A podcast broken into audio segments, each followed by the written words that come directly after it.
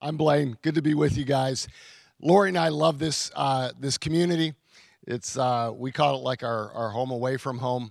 Uh, we love uh, just coming and celebrating Jesus with you. Of course, Brad and Laura are just such good friends uh, in this walk that we're walking uh, with with Jesus. So I'm excited about concluding and having the the honor of bringing the the kind of the culmination of this uh, message series on the Lord's Prayer because about 11 years ago, uh, I rediscovered uh, Jesus. I'd lived for Jesus, uh, certainly knew him, but there was a rediscovery that happened uh, in, a, in a period of brokenness and crisis in my life. And when that happens, if you've ever been through crisis, uh, pain, tragedy on some level, whether it happened to you or you caused it, uh, it causes you to either be formed by that tragedy or transformed by it.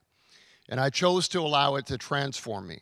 I chose to move deeper into Christ and deeper into God.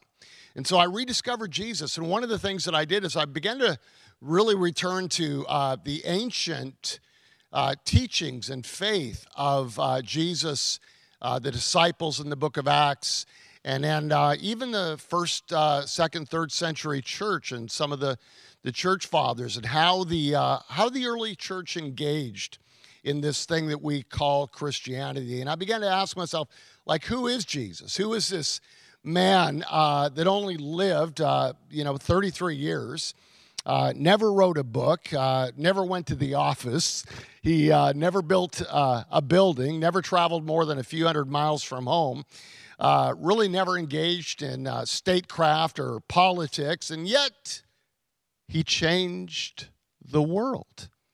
And not only did he change the world, but he raised up these, uh, these radicals. They, they were called uh, men and women that turned the world upside down. He had, you know, 12 primary understudies. We called them the disciples or the apostles. And uh, one of them killed himself, Judas, but uh, 10 were murdered. Another one was sent off to an island on his own. But at the end of uh, their lives, at the end of uh, this movement, after 300 years of these disciples, one generation after another, lifting up the name of Jesus, uh, the world was changed. Rome went from 1% Christian to 50%, half of the population was brought to Jesus. And as I studied their lives, one of the things that I saw was that they loved to pray this prayer. In fact, it's recorded in one of the ancient uh, books that described their faith. It's called the Didache. It's a common book. It was almost put into the Bible as canon, but because it was more practical and not theological, uh, they left it out. But it's a, it's a great book. And in the Didache, they talked about how the early church believers would pray the Lord's Prayer three times every day. That they believed it was a prayer not just to be prayed, but to be lived by. It was uh, more than just a petition, it was like their constitution, it was fundamental to who they were and what they believed. And so let's talk just a few moments about this prayer this morning. We find the beginning of it uh, in Luke 11. It says, Now it came to pass that he was praying in a certain place, and when he ceased, that one of his disciples said, Lord, teach us to pray, as John also taught his disciples. And then we get a, a, a picture of this prayer uh, in Matthew 6 and 9. He said, Well, in this manner, Jesus said, Therefore, pray, Our Father in heaven, hallowed be your name. Your kingdom come, your will be done on earth as it is in heaven. Give us this day our daily bread. Forgive us our debts as we forgive our debtors, and lead us not into temptation, but deliver us from the evil one. For yours is the kingdom and the power and the glory forever and ever. Amen. And so, coming out of this crisis in my life where sin had destroyed me, and I'd invited sin in, not knowing it would destroy me, and I lost everything, I began to pray this prayer. I said, if nothing else, I'm going to begin to pray this prayer, and I'm going to pray it every single day. I can't say I prayed it three times a day all the time, but I did pray it every day, usually in the morning. And I would just utter those words. And I found out it's 20, 29 second prayer. Doesn't take that long. But praying it daily began to reform my soul, began to recalibrate my, my faith, and it helped me to begin to reimagine my life. It became the most revolutionary 29 seconds of my day every day. In fact, today I call the Lord's Prayer my portable sanctuary that I take everywhere that I go. And I find myself spontaneously just praying the prayer throughout the day without even really thinking about it.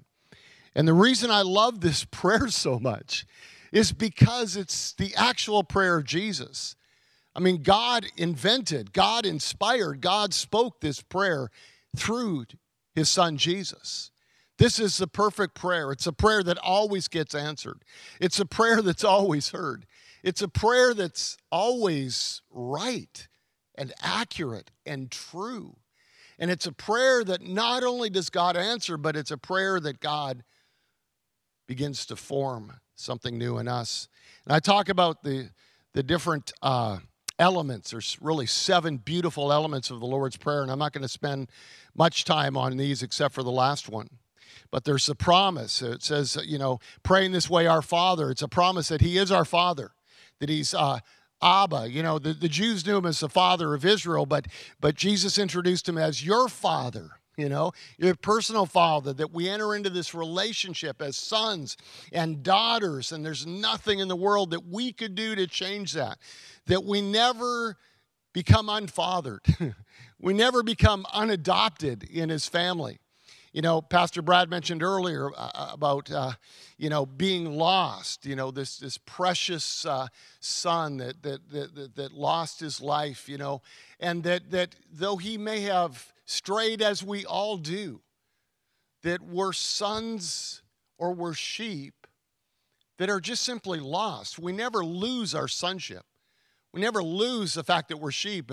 You know, Jesus didn't talk about that parable and call him the, the prodigal wolf. He was always the prodigal son. You know, the sheep never stopped being a sheep. He was just lost. And that's the beauty of our God is that he loves us and he loves us and he loves us and he loves us no matter where we go, what we've done. And he's just calling us home because he wants to embrace us. And then there's praise says, Hallowed be your name, that when we you know, come to God in this prayer, we, we bring him praise. And we see his purpose in your kingdom come, your will be done on earth as it is in heaven. I love the sneakiness of Jesus in this prayer. Pray like this, and basically he says, surrender everything. Give it all to God. Uh, you know, let God's will be done in your life, not your own. What a, what a clever way to get us to pray because when we pray that, God's will begins to be illuminated uh, in our lives. And then we see this next one provision.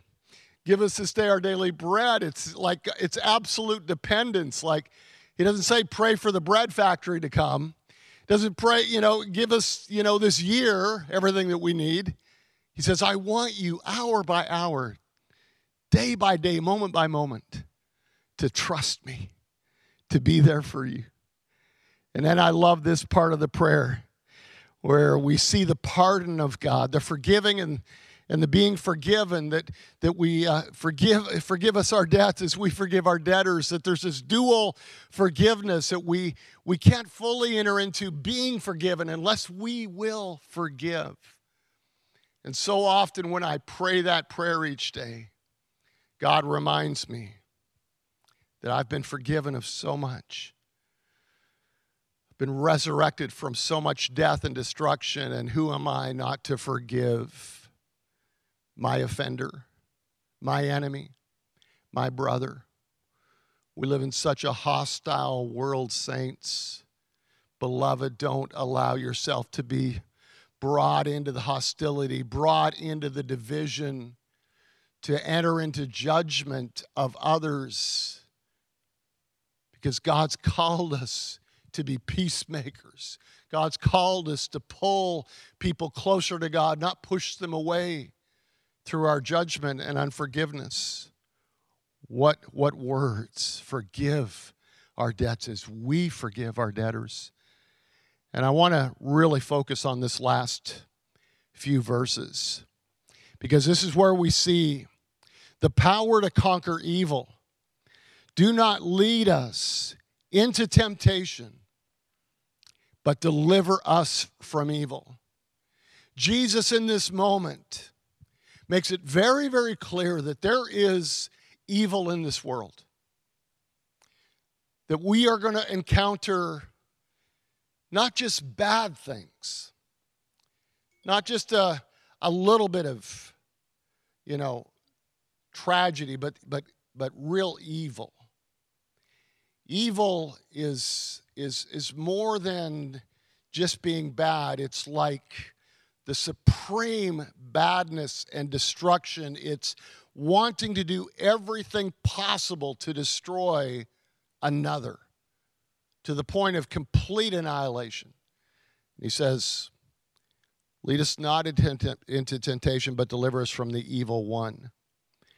And the, and the way he's brought those two together, I think, says something to us that as we uh, encounter temptation in our world, that there is an evil one waiting to destroy us with that temptation.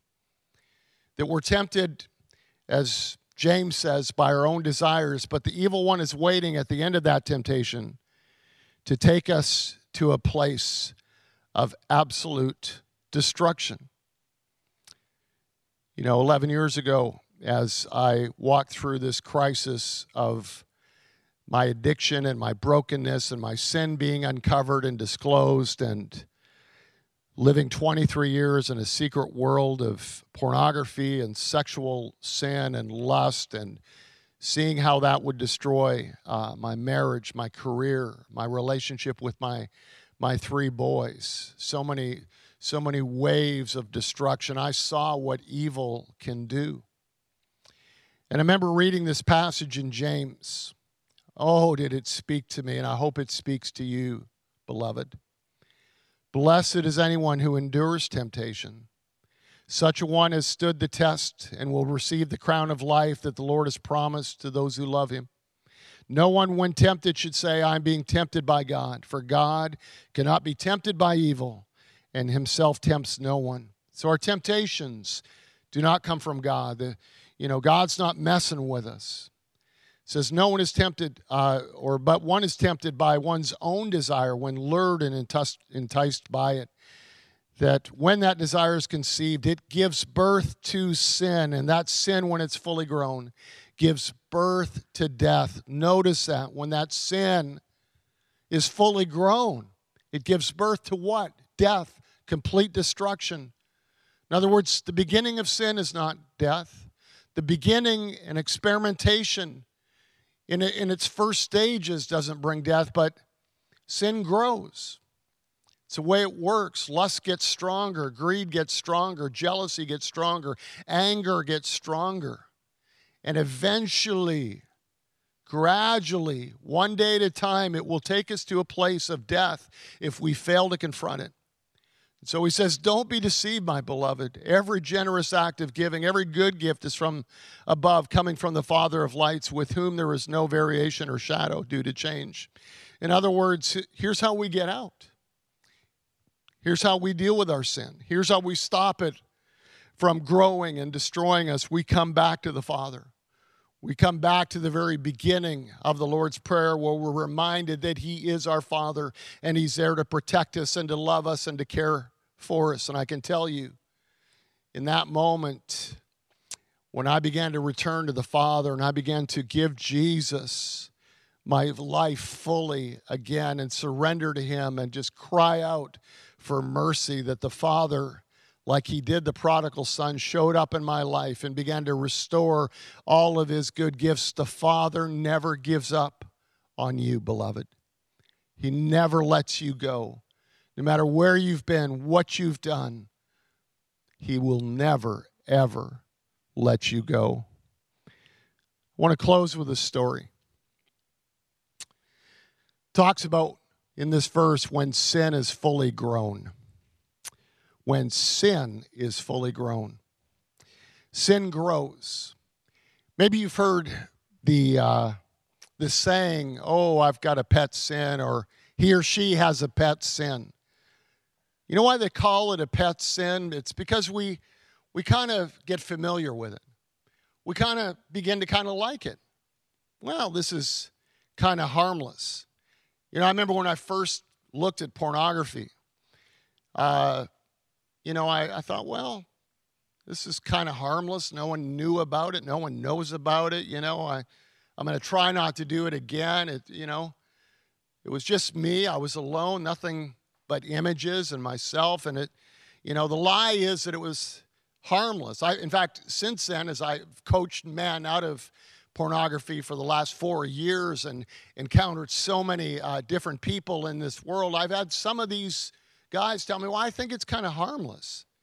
And I've said this that those who believe porn is harmless are the same people who watch Jaws backwards and believe it's a heartwarming story about a shark who gives arms and legs to disabled people. It's not harmless. You've got it backwards. Sin is not harmless. It will destroy you, it will take everything from you. But in the beginning, it's just, well, I got a little bit angry. Well, it's just a little bit of lust, or, you know, it's just, you know, I, I you know, I, I, it wasn't, you know, what I did really wasn't that bad. You know, it's just kind of a little pet and it runs around and it's not fully grown and really hasn't developed and we're kind of okay with it. And we don't realize it is about to one day become evil and destroy us, that we cannot play with our sin. Not because, you know, God's trying to make you the greatest moral creature that ever lived, it's because He knows it will destroy you and He loves you too much to allow you to remain there. I, I heard the story about a month ago, true story but a little girl who went to a pet store and she bought a little baby snake. I don't know why I hate snakes. I can't imagine anyone paying money for a snake.